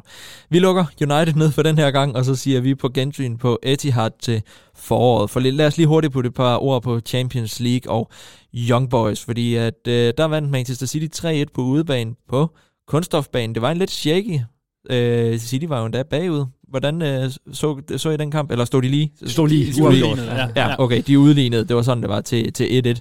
Hvor, øh, og så var man jo lidt i tvivl om, Manchester City lavede en øh, kæmpe fadase, men det gjorde de ikke, heldigvis. Nej, pligtsejr. Nu har vi ni point efter tre kampe, og er øh, sådan, altså, lige en sejr mere, så er vi videre. Ikke? Altså, øh, det går som det skal. Det har ikke været synderligt imponerende, men altså, vi vinder 3-1 hver gang, og så, øh, så skal det nok gå okay. Nu har vi dem jo så på, på hjemmebane om, øh, om øh, i næste øh, uge, jeg kan ikke huske, om det er tirsdag eller onsdag, på Etihad. Og der har vi jo så muligheden for endegyldigt at sikre os. Men det er vel også snart bare tid til, at man kan begynde at give nogle af de der spillere lidt mere spilletid, som ikke spiller så meget. Oh, men du, man, man skulle også tro, at man godt kunne stille med, med, med lidt reserver på hjemmebane mod Young Boys, og så stadig vinde. Altså, øh, det, det ved jeg ikke. Det tror jeg da. Så øh, jo, man kunne godt smide lidt Rico Lewis og måske Calvin Phillips også endda, ind mod Young Boys, og se om det ikke var nok til at, til at vinde en fodboldkamp over dem. Det skulle man mene, som Michael Lewis har været spillende, som også spillede en fantomkamp nede i, øh, i, imod Young Boys. Lad os i stedet for at hoppe videre og kigge fremad, det synes jeg er mere interessant, fordi den her Champions League-gruppe er så godt som vundet, uden at være fuldstændig overlegen nu, så tror jeg godt, vi kan kalde den i og med, at vi også har vundet på udebane mod Leipzig. De næste øh, tre kampe op til endnu en herlig landskampspause, det hedder Bournemouth på hjemmebane, så er det Young Boys på hjemmebane, og så er det Chelsea på udebane. Hvis, øh, nu har vi snakket lidt Young Boys, hvis vi holder os til de to Premier League-kampe, altså Bournemouth på hjemmebane og Chelsea på udebane, Anton, øh, hvad kigger vi ind i? Er det 6 point, eller? Jeg tænker for mig, der er det seks sikre point. På den anden side, så har det også sådan, altså det er jo typisk også, at når man så møder et bundhold, som Bournemouth gør lige nu, jeg mener, de ligger et point over nedrykningsstregen. Altså, vi taber, vi taber dem altid. Der vi vinder over topholdene som regel, og så, øh, og så taber vi point til bundholdene. Så jeg er næsten mere nervøs over at gå ind til den kamp, end jeg var til Manchester Derby, fordi at bare øh, det der med at være bange for, at man ligesom smider pointene mod de modstandere, man simpelthen skal rundbarbere 6-7-8-0. Øhm, også nu, især når der er så mange hold med i toppen. Altså, vi bliver også nødt til, jeg ved godt, sæsonen er lang endnu, men altså, vi bliver nødt til at tænke på målscore, fordi at både Arsenal og Liverpool, de er også rigtig godt med på målscore, øhm, så vi lige pludselig ikke står en 10-15-20 mål bag dem. Øh, så jeg håber virkelig på, at øh, vi bare kører øh, Bournemouth over i den kamp og tager en mindst 5-0 sejr der. Øh, Chelsea, øh, de, kan man jo kigge på tabellen igen, hvordan de spiller. Øh, spillede jo så trods alt fint mod Arsenal, det er jo dejligt for os. Øhm, men nej, jeg tror, de får det utroligt svært mod Manchester City. Øhm, Cole Palmer er jo næsten deres bedste spiller, og det siger måske også meget, at øh, en dreng øh, i den alder, han, øh, han kan være bedste spiller på et hold som Chelsea. Øh, Raheem Sterling scorede jo så godt nok i går i pokalturneringen, men har jo heller ikke rigtig været sig selv, siden han øh, smuttede fra Manchester City. Så jeg tror, det bliver en utrolig svær kamp for Chelsea, så det skal være 6 point. Men det er Chelsea, det er på Stanford Bridge, og det er med, altså med et Chelsea-hold. Jeg ved godt, at hvis man bare kigger på tabellen, så er de et, et, et knap så godt fodboldhold, men kigger du, sætter du dig bare ned og ser deres kampe, og den måde, de spiller den der kamp, de taber til Brentford, er også fuldstændig uforståeligt, hvordan man kan tabe den.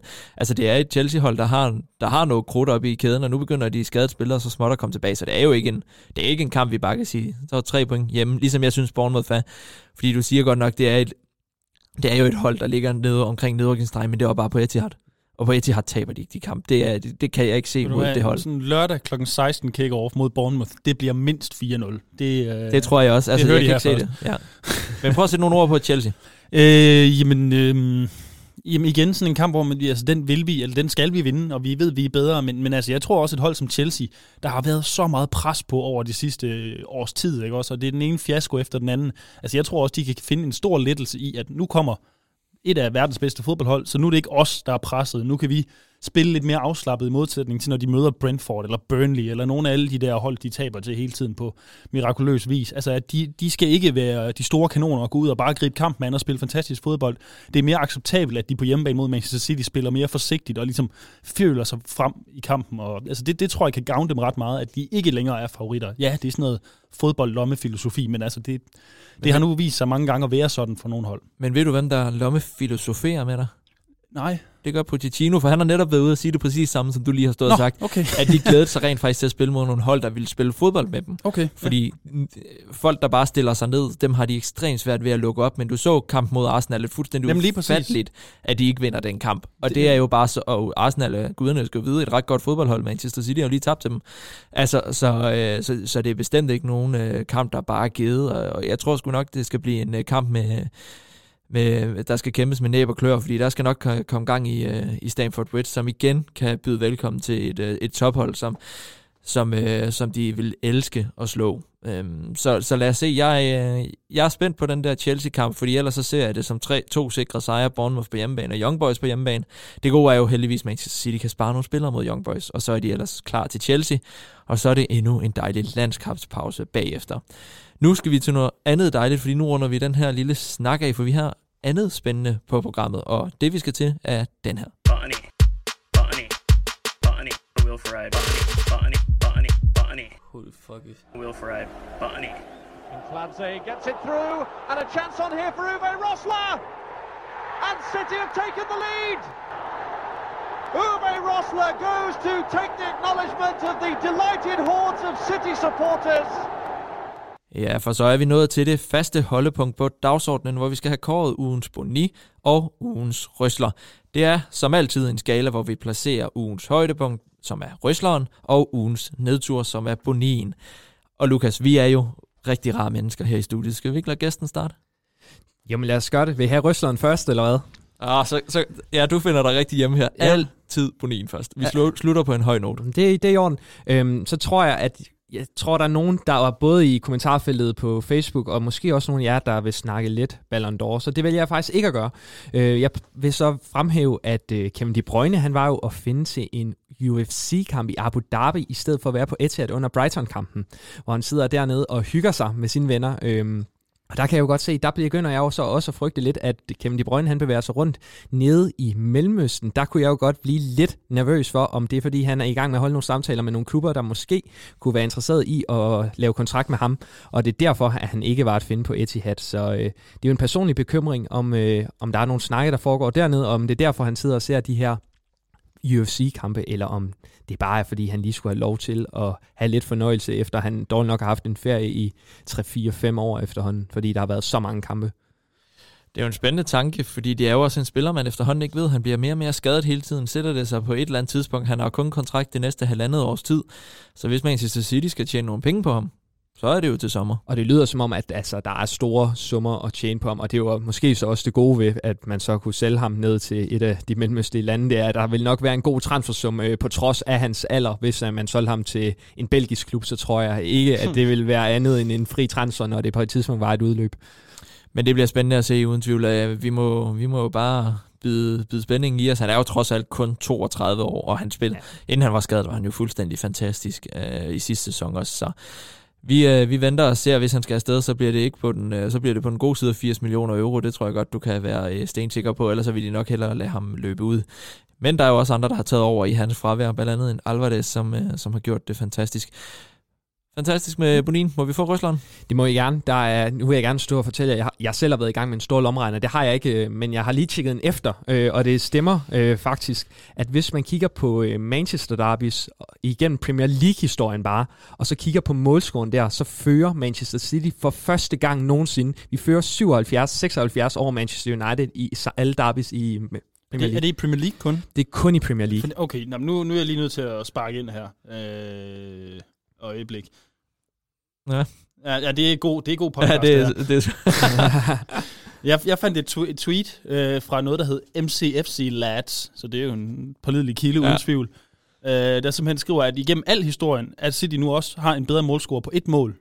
Øh, 268 mod 267. Men skal vi så ikke bare fejre, at øh, om det er kun Premier League, eller om det er alle Uanset, turneringer? jeg, jeg tror mere bare- på dig, men Ja. ja. uanset hvad, det, kan, altså, det må vi lige tjekke op på, Ja, om helt det passer. Men øh, ja, det er mega fedt. Kæmpe røsler. Ja. Ja. Kæmpe røsler til Manchester City. Endnu en gang sætter United til væk, så nu fører det, øh, det regnskab. Det, den kan nok godt risikere at blive udvidet endnu mere de, øh, de kommende år, som vi har snakket lidt om. Fedt. Tusind tak for, for dem, Anton øh, Galmin. Nej, undskyld for sagen. Lukas, jeg savner ham. Ja, øhm, Boni, altså, øh, jeg synes faktisk, Antons var rigtig, rigtig god. Øh, du gjorde mig lidt nervøs der. Øh, men jeg, jeg vælger sådan en, øh, en Ballon d'Or Boni. Øh, og det er bare, ja, altså jeg synes, Holland godt, jeg synes, Holland burde have vundet. Øh, og det er sådan set det. Det er det eneste negative, jeg, jeg lige kan finde på. Og øh, Røsler, jamen den har jeg så lyst til at give til Holland, fordi i løbet af de sidste tre kampe har han så scoret fem mål, tror jeg, og lavet en assist, så det er jo to målinvolveringer per kamp. Så øh, altså, han virker som om, han er ved at være tilbage nu, og det, øh, det glæder jeg mig rigtig meget over. Det er du ikke den eneste, der gør. Nej. Må vi øh, høre din anden? Nå, ja, det var egentlig røsler. Nå, men så finder jeg på en ny røsler til dig så, hvis du Ja. gerne vil have øh, dobbelt konfekt her. Jamen, så, øh, så bliver det, at City for andet år i træk blev øh, kåret som øh, årets klub Ja. til Ballon d'Or-ceremonien, og det er jo, det er jo skide fedt, og øh, Holland som øh, årets ja, målscorer, og øh, Ederson, som simpelthen fik anden pladsen på målmandslisten. Det kan jeg ikke helt forstå, men, øh, men det er da mega flot, og det er godt for ham, så øh, der var en masse positivt til den ceremoni også. Mm. Din elskede ceremoni. Jeg så i ceremonien.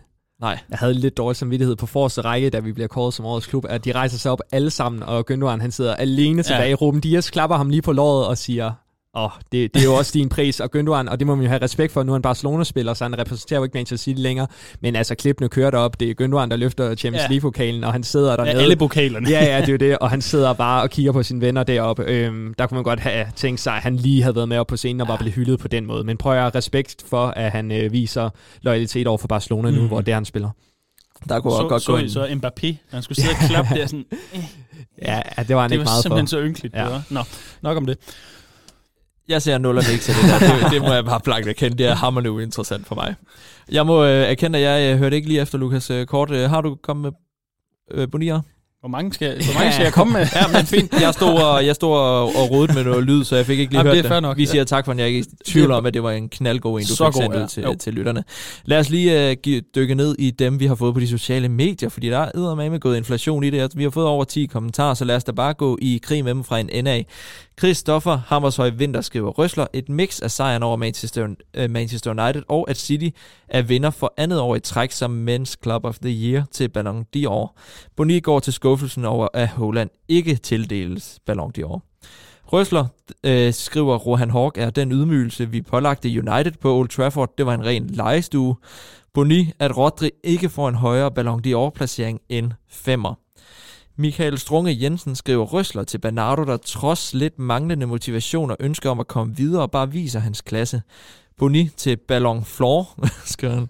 Den skulle, øh, den skulle være gået til Holland, som smadrede mange rekorder det sidste år. Philip Bjergvang skriver, Røsleren går til Jack Willis for at spille sin bedste kamp i sæsonen. Siden han øh, synes han siden Dokus indtræden på holdet har været lidt udfordret i forhold til spille, øh, spilletid. Selvfølgelig også på grund af skadesfravær. Bonin går til... Øh, Bonin er en lidt flabet Boni, men måske at Gündo taber El Clasico, imens vi vinder mod United. Og der, altså, lige Gündogan kunne man ned med med godt under. Han bare vinder. Han scorede det. Ja, det gjorde Ja, han. ja, han Ja. scorede, men de tabte 2-1. Ja. Og så forlangte han mere, øh, mere ild i øjnene hos øh, Barcelona-spillerne efter nederlaget. Der var, der var angiveligt ikke så meget tristhed i omklædningsrummet. Det kunne Gündogan eddermame ikke forstå, fordi man skal bare vinde over sine rivaler. Og det er netop den Gündogan, vi husker. Det er... Al, al god energi til, til Gündogan, ham kan man bare ikke have. Nils Klemme Kle, Kle, Kleman skriver Røsler, City-fans på Old Trafford, der viser respekten for en af de største i engelsk fodbold. Boni går til Ballon d'Or, Ballon d'Or meget godt beskrevet i de andre kommentarer. Lad os lige hurtigt få et par ord på, på hans Røsler, fordi at City-fansene, du kan høre dem alle 90 minutter. Det kunne man. Det var kun City-fans, det du kunne høre. Det var med en stor fed streg under Manchester City-fans, altså virkelig er gode på udebane for det meste. Det må man sige. Altså, jeg var overrasket over, da jeg sad og så kampen. Altså, altså det eneste, du hører, som du også siger, Frederik, det er altså du kan kun høre Manchester City-fans. Jeg ved godt, øh, der er måske heller ikke så meget øh, entusiasme øh, at hente som United-fan, når det er, man øh, bliver kørt ud af banen. Men stadig, øh, det er Old Trafford, det Theatre of Dreams. Altså, de bryster sig jo på, at de er nogle af de højst lydende, højst lydte fans i hele England. Øh, det eneste, de måske kan erkende, der er, lammer lidt mere, det er måske, øh, når de er besøger Anfield. Men ej, det var en, det var en tam omgang øh, fra hjemmebanefansene der. Der er simpelthen et skønt klip, der florerer derude. De må lige finde den selv der udlytter. Men hvor, hvor man ser Phil Foden score, ikke? og så panorerer de op på udgangen på, øh, på Old Trafford, hvor man bare kan se, at i det han scorer, så er alle United-fans, de, de, de, rejser sig bare altså, på. Jeg har også, jeg kom til at tænke på, netop da jeg så det der, altså hvor mange gange har vi efter, altså City mm. efterhånden spillet United-fans øh, fuldstændig ud af stadion. Altså 6-3-sejren, der var, de jo, der var der nærmest tomt ved halvleg, ikke også? Ja. Og hvor mange gange på Old Trafford har vi ikke set sådan et, et Old Trafford, der nærmest var sådan halvtomt, når, når kampen var ved at nærme sig sin slutning mod City. Det er bare sket rigtig mange gange efterhånden, så jeg gider ikke høre mere på det der empty hat fra United-fans, fordi øh, det, det kan de selv stå for. Det må de nemlig bare lige starte med at fylde deres eget stadion op ja. først i alle lad, lad være med, at, lad være med at ja. gå efter, efter 70 minutter, altså det, øh, eller en halv, eller en, efter en halvleg, det, det synes jeg er mærkeligt. Nej, det er slapt. Andreas Krabbe skriver, at Røsleren går til, at vi igen er begyndt at vise højt niveau, hvilket resulterer i en maltraktering af de røde, knap så farlige djævle. Boni går til, at Ederson misser, misser Yassin-trofæet, samt at Holland misser Ballon d'Or. Kæmpe, kæmpe boni skriver Amir Kesan går til, at Ballon d'Or er blevet en Mafia Award. Den tror jeg lige, jeg skal have en uddybning på, men øh, den får, får lov til at stå der, tror jeg, medmindre I ved, hvad han mener. Nej, jeg tror bare, de mener, at øh, måske Messi ikke har fortjent den efterhånden. Altså, jeg tror, de kigger på statistikker også øh, på tidligere år, da, hvad hedder det, Andres Iniesta også vandt VM for Spanien og vandt øh, den som spanske liga. Jeg ved ikke, hvad de vandt, hvor meget de vandt det år, men det var fuldstændig vildt i forhold til de øh, statistikker, Messi havde de sæsoner. Så jeg tror, at der er nogle fans efterhånden, der begynder at snakke om, om det bare er navnet, de kårer, og deres brand, i stedet for egentlig, hvad det er, de præsterer på banen. Og det vil jeg nok argumentere for, at det har været i en del år efterhånden mere branded, end det decideret har været præstationerne. Cityfan.dk skriver på Twitter til, os, jeg går ud fra det, Morten Olesen. Røsler til Holland for at med sine to scoringer på Old Trafford netop overhælder alle, eller netop overhælder Røsler på alle tiders Manchester City topscorerliste. Ah. Så skriver han ingen boni. Det er simpelthen ikke fair brokser over noget efter så knusende en derby-sejr. Nikolaj Soega, ven podcasten, skriver, hvor Røsleren går til Bernardo Silvas præstation mod United. Generelt kunne man nævne mange spillere, men sikke en fryd han er at følge. Bonin går til, at vi er så afhængige af Rodri. Simpelthen utroligt at holde 100% mere i harmoni, når han er med. Tør slet ikke tænke på, hvad der sker, hvis han bliver skadet. Så skriver Malte Eriksen også, at Røsler er den lækre fremvisning på Old Trafford i weekenden. Club of the Year back to back. Boni går til Holland og Ederson Rob, øh, øh hvad fanden det? Øh, røveriet, vel? Røveriet, ja. Røveriet, ja, undskyld til årets Ballon d'Or. Så skal jeg lige det der med dansk og engelsk lige og køre det sammen i en, øh, så kører vi det ud af. Tusind, tusind tak til alle jer, der har skrevet ind. Det var en længere øh, smør at komme igennem, og det er vi så glade for. Øh, over 10 mennesker, der har svaret ind, og det håber vi fortsætter den næste stykke tid. Tusind tak for jeres bud i hvert fald, og øh, har du noget, du vil sige, Lukas? Eller ja, skal det, videre? ja, det ja, har kom. jeg. Jeg kunne simpelthen ikke holde den i mig. Ved I, hvor mange øh, mål, skråstrej assists, Aguero han lavede i sin, alle sine Manchester derbys? Det har været over 10. 11 måske. Har du et bud? Vært? Øh, 12.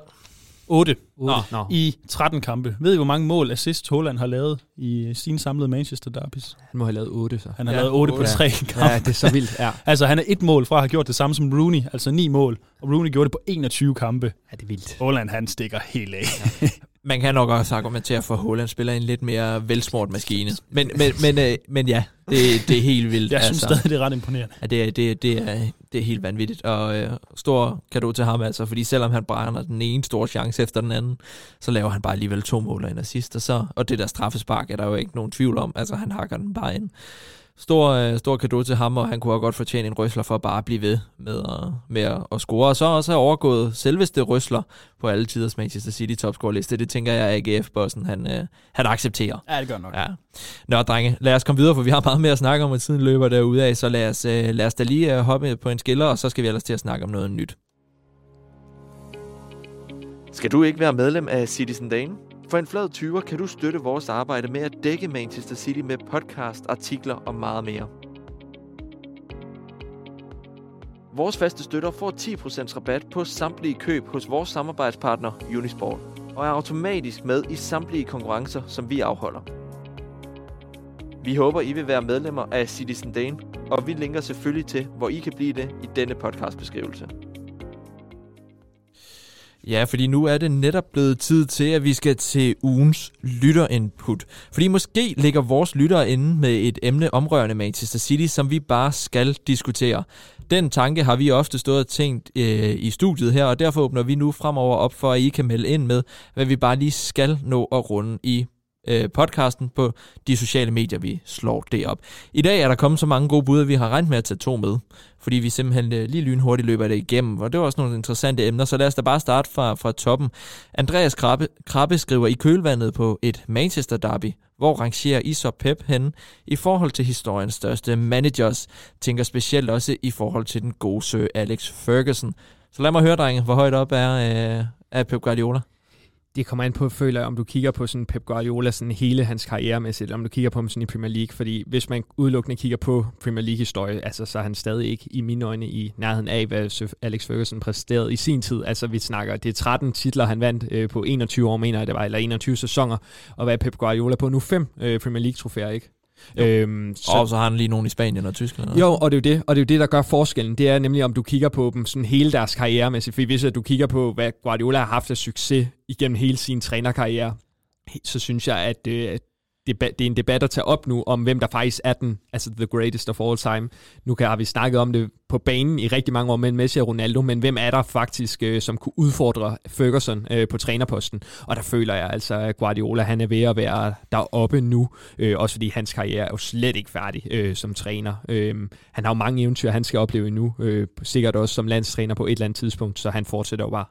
I og med den gode øh, Andreas Krabbe her skriver, at det er historiens største manager, så tænker jeg, at det er bredt, altså ikke mm. bare kun i England, fordi det er klart, at men han har så også været der i nogle flere år, ikke? Den gode Ferguson, jeg siger da ikke nej tak til at have Pep Guardiola i, i lige så lang tid, som United havde Ferguson, men Lukas, det er vel, altså, jeg har lavet en top 5, men, og jeg kan godt, uh, godt argumentere for Pep Guardiola over Alex Ferguson.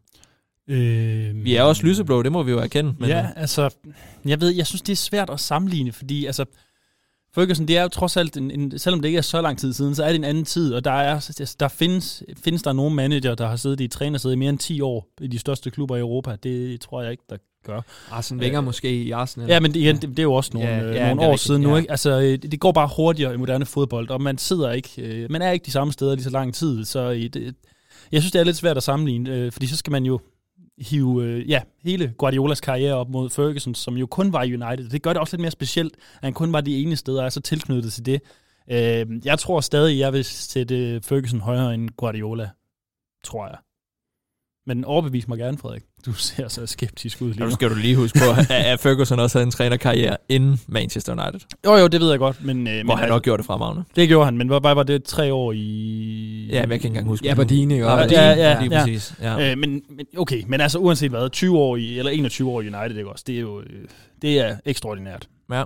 Øhm, Jamen, jeg, altså, jamen, jeg, er jo, jeg er jo lyseblå. Jeg synes, at han, fordi at Sir Alex Ferguson er fremragende, har været over 20 år i den samme klub, har vundet utallige titler. Han har vundet, var det 13 titler, du sagde, og så har han vundet to Champions Leagues også. Altså, jeg tror, han er oppe i over 30 øh, ja, ja, altså i alle, alle trofæer. trofæer. Altså, ja, ja, ja, præcis.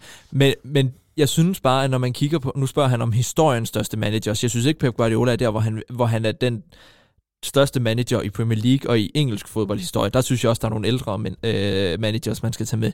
Men hvis du spørger om historiens største managers, og hvem har betydet mest for fodbolden, og for den måde, den har udviklet sig på, og den måde, som vi alle sammen er blevet forelsket i, i sporten, så, altså Sir Alex Ferguson var en vanvittig god øh, manager, men han var jo ikke nogen stor taktiker, det var jo ikke sådan, du kunne sige, det her er bare Sir Alex Ferguson bold. Altså, mm, det, og, og Pep Guardiola har trods alt trukket den noget længere og, og, og kommet innovativt med, med ting, som har fået alverdens folk. Du kan jo ikke finde en manager, som ikke er inspireret af den måde, han gør det, og han har, han har, vel, han har vel snart vundet flere med titler, end Sir Alex Ferguson har gjort. Ja, det, og det er, um, det er meget muligt, det må vi lige uh, have, have tjekket op på, men Altså, og du har sikkert, eller du har også ret i, at, at uh, Ferguson han opfandt sikkert ikke den dybe tallerken, men, men uh, det, altså, nogle gange, så, så er det vel lige meget, altså, hvor mange der er blevet inspireret af ham i forhold til, at han bare var enormt succesfuld i det, han gjorde. Altså, han behøvede måske ikke gøre et eller andet ekstraordinært for, for at få succes. Øh, Men hvis du snakker historiens største fodboldtræner, så bliver det også nødt til at være en i mit hoved, der har gjort mere. Altså har gjort meget for sporten. Det, det synes jeg, det, nu skal jeg, jeg skal ikke, det, vi snakker altså to vanvittigt gode fodboldmænd, ja, ja. og det er ikke fordi, vi snakker Andreas Salm og Jakob Mikkelsen her. Altså det, det er, vi snakker jo creme de la creme. Altså, så det er jo marginaler, der adskiller dem. Jeg synes bare, at Pep Guardiola efterhånden har gjort det i så mange år. Flere klubber. Det, du må heller ikke undervurdere det. Jeg ved godt, det er Barcelona, Bayern München og Manchester City. Det, det er store klubber, han er kommet til. Men det er altså ikke bare sådan lige at overtage en stor klub. Det kan du jo bare spørge utallige, bare spørge Erik Ten Hag om det, ikke? Altså, jeg synes efterhånden, at Pep Guardiola har gjort så meget, både for fodbolden, men også generelt bare, hvis du kigger på hans resultatliste, at han, og hvis han forlænger sin kontrakt, så har han altså været i Manchester City i over 10 år, i en fodboldverden, hvor du siger, det er aldrig nogensinde sker, ikke? Så, så synes jeg altså, han er deroppe af. Jeg synes, han er, jeg synes, han er deroppe af. Jeg har ham på en første plads. Altså på hele all time? Øh, jamen, det var fordi, jeg, jeg kan ikke stå og kigge tilbage på 60'erne og sådan Nej, nej, nej. Okay. Altså, jeg, jeg har lavet en liste, og den kan jeg godt læse op for jer, for dem, jeg, jeg, jeg, jeg har noget forhold til. Den hedder Mourinho på en femte plads, så hedder den Klopp på en fjerde plads, så hedder den Ancelotti på en tredje plads, så hedder den Sir Alex Ferguson på en anden plads, og så hedder den Pep Guardiola på en første plads ja, så meget nutidens træner, øh, i hvert fald inden for den senere årrække. Altså man kan jo også, der er sikkert mange, der vil argumentere for, at sin den sedan, altså han også skulle ligge op. Han har bare ikke haft så mange sæsoner som træner, men i de år, han har været det, der har han jo også, altså tre Champions League titler i træk. Det er, er der nogen andre? Ja, så vandt han ikke sådan sindssygt mange øh, øh, ligatitler og sådan noget. Altså ja, det var flot, men han var også... Jeg synes ikke, han, han, jeg synes ikke, han hamle op med de fem mennesker, nej, nej, han over, overhovedet ikke. Nej, nej, men argumentet skulle være der med at vinde altså tre Champions League titler i træk. Altså, jeg kan ikke ja, huske, ja. der er noget anhold, der nogensinde har gjort det, i hvert fald ikke i min tid. Mm. Men det er jo klart, altså jeg kan jo kun, øh, kun kommentere på de 25 år, jeg har på banen, og de managers, jeg har noget at se i de, den tid, ikke? fordi det vil være useriøst for mig andet. Men jeg, jeg, jeg kan sagtens gå med på, at Sir Alex Ferguson har formet engelsk fodbold ekstremt meget, og har jo været med helt fra, fra tiden før Premier League blev dannet. Ikke?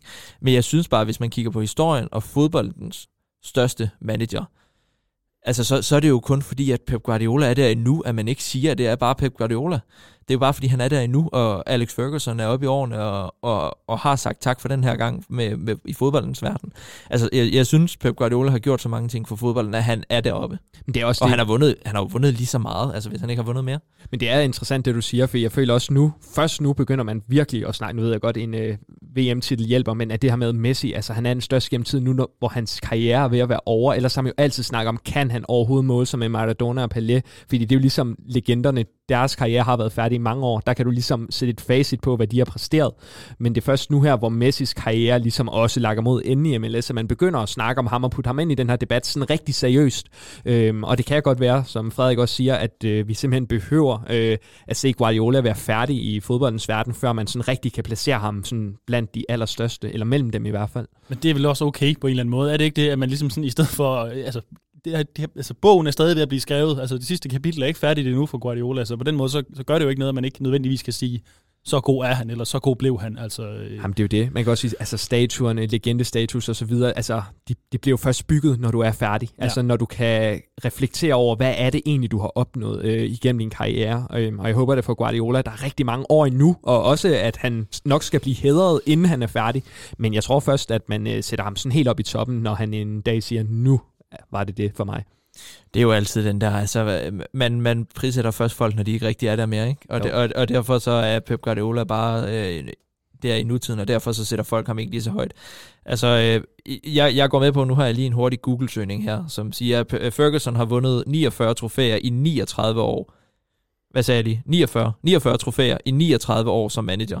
Okay. Pep Guardiola, han har vundet 36 ja. hidtil, ikke? Så der er 13 øh, og det, det er som sagt lige en hurtig Google-søgning. Så ja. det kan godt være, at der er lige er en lille uh, maven for fejl der. Men trods alt en hurtig Google-søgning af Pep Guardiola, hvad, jeg ved ikke engang, hvor gammel han er nu, men han har jo slet ikke været der i lige så lang tid, som, uh, som, uh, som Ferguson var i gang, vel? Så uh, jeg tror, altså jeg vil argumentere for, at han, han allerede er deroppe jeg vil også sige, altså, og så er det marginaler, der adskiller Hvis han fortsætter som træner på klubhold, så skal han nok nå op på i flere trofæer.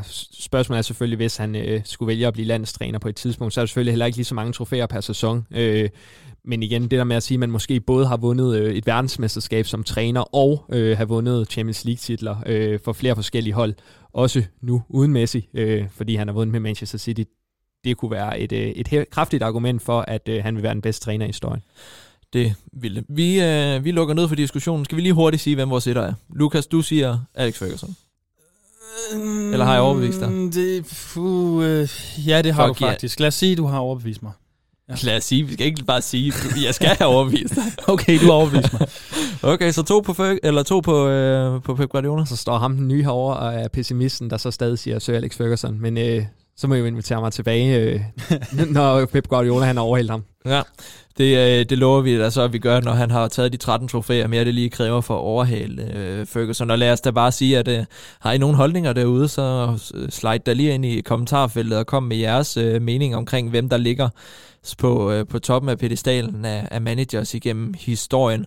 Det her, det er jo så, som sagt bare vores holdninger. vi er jo lyseblå Ja, øh, og også, som du siger, så har vi jo også en alder, der begrænser os lidt, fordi altså, ellers så skulle vi jo virkelig have dykket ned i nogle historiebøger. Og, og, altså, men, og så har vi også fundet en hel masse manager, der har revolutioneret spillet tilbage i 40'erne og 50'erne og sådan noget. Ikke? Men Ja. altså, det, det bliver ikke lige i dag. Men det er også bare altid useriøst, fordi du kan læse dig lige så meget til det, men hvis du ikke har oplevet det med dine egne øjne, altså fodbolden er jo bare subjektiv. Altså det er jo det, mm. du ser, og det du bliver forelsket i. Og for vores generation, så er det bare Pep Guardiola. Altså, fordi vi, jeg er jo så gammel nok til at kan huske at have set Sir Alex Ferguson, og det var vanvittigt charmerende hold mentalt. Altså, de, de kæmpede bare, kæmpede bare, kæmpede bare. Så havde de så de bedste fodboldspillere, og på den måde spillede de, vandt de ret meget. Jeg synes ikke, at jeg kan... Jeg, jeg, jeg står ikke her nogle år efter, han er stoppet, og så bare siger, sådan her spillede. Sådan her spillede øh, Manchester United under Sir Alex Ferguson. Jeg tror ikke, at når Pep Guardiola ikke er her mere, at jeg ikke kan huske, hvordan Pep Guardiola godt kunne lide at spille fodbold. Det er der ingen tvivl om. Så vi lukker den ned, og så lad os, øh, lad os smide den ud til jer lytter. Kom ind i øh, kommentarfeltet og øh, giv os jeres mening øh, med. Lav da gerne lige sådan en top 3 eller en top 5, ligesom jeg, har, ligesom jeg havde forberedt mig på, øh, på den gode Andreas Krabbe spørgsmål her. Vi når lige hurtigt et spørgsmål. Den, øh, den bliver lidt lang podcasten, men så må folk øh, knække den over i to, og så, så høre den, øh, inden vi kommer tilbage om to uger. Jens Flyvholm skriver nemlig til os, kunne I gennemgå vores samarbejdsklubber et hold per afsnit, deres historie, værdi for City, succes slags fiasko og fremtidsudsigterne. Jeg synes selv, at der er nogle spændende klubber imellem, men absolut også en del ukendte, hvor jeg har svært ved at se værdien af samarbejdet. Så Jens, som du spørger, det giver vi, fordi den nye mand har forberedt sig lidt. Lige præcis, og jeg tænker, nu kan I jo ikke se os, men vi står her i podcaststudiet med langærmede sweater på, og vi fryser faktisk lidt, så jeg tænker, at vi i stedet for skal drømme os til Sydeuropas varme. Vi tager nemlig et tur til det nordlige Spanien, og her der skal vi besøge klubben, der har indtaget La Liga med storm i år. Det er nemlig Girona FC, vi tager fat på i dag. Og med 9 ud af 11 sejre indtil videre, så fortjener man en anden plads i La Liga, og faktisk så ligger man lige nu af point med Real Madrid, som jo så befinder sig på førstepladsen. Og det er altså fordi, at kongeklubben fra Madrid, de har en lidt bedre målscore end Girona lige nu. Men jeg tænker, at øh, som for nylig oprykkerklub, så må man være tilfredse med en anden plads i La Liga lige nu. Historisk set, så er det en klub, der har 93 år på banen, det vil sige, at de snart kan fejre 100 års jubilæum. De blev stiftet i 1930 nemlig. Og siden 1930, der har de kæmpet meget med både op- og nedrykninger i diverse divisioner i det spanske fodboldsystem. Og de kom faktisk første gang nogensinde øh, op i La Liga i 2017. Så det er altså også meget nyt, at man kan omtale Girona som et spansk, eller en spansk storklub. Samme sommer, som de rykker op i La Liga, der blev de så købt af City Football Group, og det var derfor, vi snakker om dem i dag, fordi at City Football Group i dag ejer majoriteten af aktieandelen i klubben. Og siden da, der skal dog nævnes, at øh, der har klubben lige været nede og øh, vende i første division, men er altså nu at finde igen i den absolute top i La Liga. En lille sjov detalje, jeg snakkede lige med Frederik om, den vi startede i dag, det er, hvis man kigger på ejerskabet, så ud over City Football Group, så står der en anden medejer, og det er øh, et efternavn, man måske kender, hvis man er City-fan. Det håber jeg, man gør. Det er nemlig navnet Guardiola. Og det er altså ikke Pep Guardiola, der er medejer af den her klub, men derimod en person, der hedder Pette Guardiola. Og man skal altså ikke lede langt i samtrædet for at finde en forbindelse der. Det er nemlig Pep Guardiolas bror, øh, der simpelthen er medejer og også lige nu agerende bestyrelsesformand i Girona FC. Og det er altså på mange måder en ambitiøs familie, fordi Pette Guardiola han har store ambitioner for den her klub. Han undersøger lige nu sammen med klubben nemlig deres muligheder for at kunne deltage i Champions League. Og grund til, at øh, man er i gang med at undersøge det, det er faktisk fordi, at mange udenlandske medier, de har sået tvivl ved, hvorvidt Girona må spille Champions League, simpelthen fordi de er ejet af City Football Group, og må man have to klubber af samme ejer i Champions League. Et eksempel, der snakker lidt for, at Girona godt må deltage næste år, hvis de holder øh, den gode stime af sejre, som de er i gang med lige nu, det er jo, at man ser jo flere Red Bull-klubber i øh, Champions League. Man har blandt andet Salzburg og Leipzig lige nu i den her sæson. Nøglen i det, som jeg har forstået det, det er, at hvis man skal have to klubber, som er ejet af samme øh, hvad hedder det, enhed, så er det, at klubberne de ikke må kontrolleres af den samme enhed. De må godt ejes lige nu af den samme enhed, men de må ikke kontrolleres. Og det vil sige, at City Football Group, de skal lige nu arbejde på at bevise, at Girona og Manchester City, de er strukturmæssigt fuldstændig uafhængige af hinanden, for at de begge to kan få lov til at deltage i Champions League. For ellers så må de altså ikke. Der er nogle regler, som UEFA kigger ekstremt meget på i disse år, fordi der er flere og flere af de her fodbolddynastier, der ligesom er ude i verden og købe en masse mindre klubber, fordi det helt klart har nogle fordele, også lidt af det, der blev spurgt om i spørgsmålet. Konklusionen lige nu, den står altså ikke fast, om Girona de kan deltage næste år. Det er jo heller ikke sikkert, at de kvalificerer sig. Men lige nu, der regner øh, alle de større medier med, altså at de får lov, hvis det er. Øhm, så kan man selvfølgelig så snakke om, om den her forbindelse mellem Manchester City og Girona, altså hvilke fordele kan det så have? Øhm, jeg har ikke dykket så meget ned i det økonomiske, det havde jeg ikke så meget tid til, øhm, men noget jeg har kunne se, der har været en fordel især for Manchester City, det er, at vi har kunne sende flere af vores akademispillere øhm, til hurtigere spilletid ved simpelthen at sende dem til Girona. Og man kan også sige på sigt, altså hvis de får en Champions League-plads i Girona, dermed at man måske kan give og det er jo en personlig holdning, at man kan give akademispillere simpelthen spilletid i Champions League ved at lade dem spille for Girona på udlån, øh, og så man kan få dem modne tilbage, altså Champions League-modne tilbage til Manchester, hvis de viser sig simpelthen at have niveauet til det.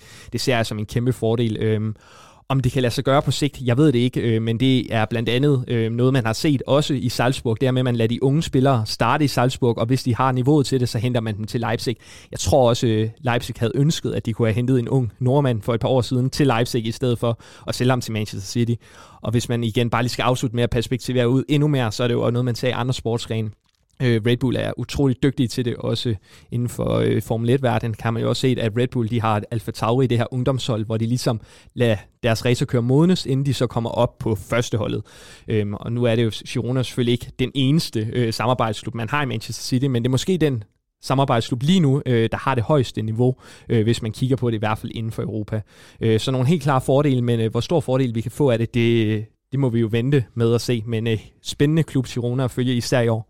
Og de har vel også en del øh, på udlån nu, Manchester City. De har i hvert fald to stykker, har de ikke det? Jo, de har nemlig øh, to stykker af den ene, mener jeg, Garcia, ikke? Øh, men jeg, jeg Nej, ikke, altså, jeg, Garcia er jo fra Barcelona. Ham var jo så god at sælge til Barcelona. For ja, men det er, en, det er en anden Garcia, vi har Alex. der på ud.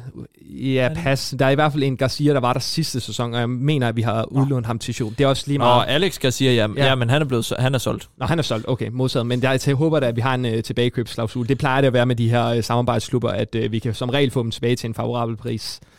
Øh, de to, jeg tænker på, nu står jeg lige her, det er en, der hedder Jan Kuoto, som er højreback. Han ja. er blevet udlånt fra Manchester City, og så er der en, der hedder Yangel Herrera, ja. som faktisk er 25 år kolumbianer. Som er ja, og han har været udlejet, siden han var 8 år gammel. Ja. Ja. Det, øh, der, kommer, der tror jeg ikke, der kommer noget ud af ham. Men, øhm. Og nu står jeg lige og researcher på åben mikrofon. Trøje, er de ikke også en del af City uh, Group. Kan du lige google det hurtigt? Ja. Jo, jo, men det er de. Det er, ja, er det, det, det? Jo, det er de. Fordi nemlig. de har nemlig også købt en spiller, som hedder Savio, ja. som uh, også er skiftet i den her sæson til... Uh, til netop, øh, til netop øh, Girona her, og han... Ja, har den fulde liste på alle klubberne, hvis vi skal Jamen lad os da lige få dem så. Øh, ja, vi har New York City, det var vist nok den første, så vidt jeg husker. Det var nemlig den første, ja. der kom i rækken. Så har vi Melbourne City, ja. som øh, klarer sig ret godt i Australien. Ja, øh, faktisk bare ikke lige i år, Nå, faktisk. Okay. De vandt sidste år, men ah. de har fået en dårlig start i år. Okay. Så har vi øh, Yokohama, ja. dem vi spillede mod her i preseason, gjorde mm. vi ikke det? Jo, jo vi gjorde. de blev også mest. Øh, er, det ikke, øh, er det ikke dem, som øh, Tottenham, øh, hvad hedder han nu, øh, træneren? Øh, jo, han har været, jo, ja, hvad, jeg kan heller ikke huske navn, men det er rigtigt, han har Ej, for, Yokohama Wanderers, hedder det. jeg ikke huske det. Ja. Øh, så har vi uh, Montevideo City Torque. Ja. Hvad er det i? Argentina, er Argentina, det. ja.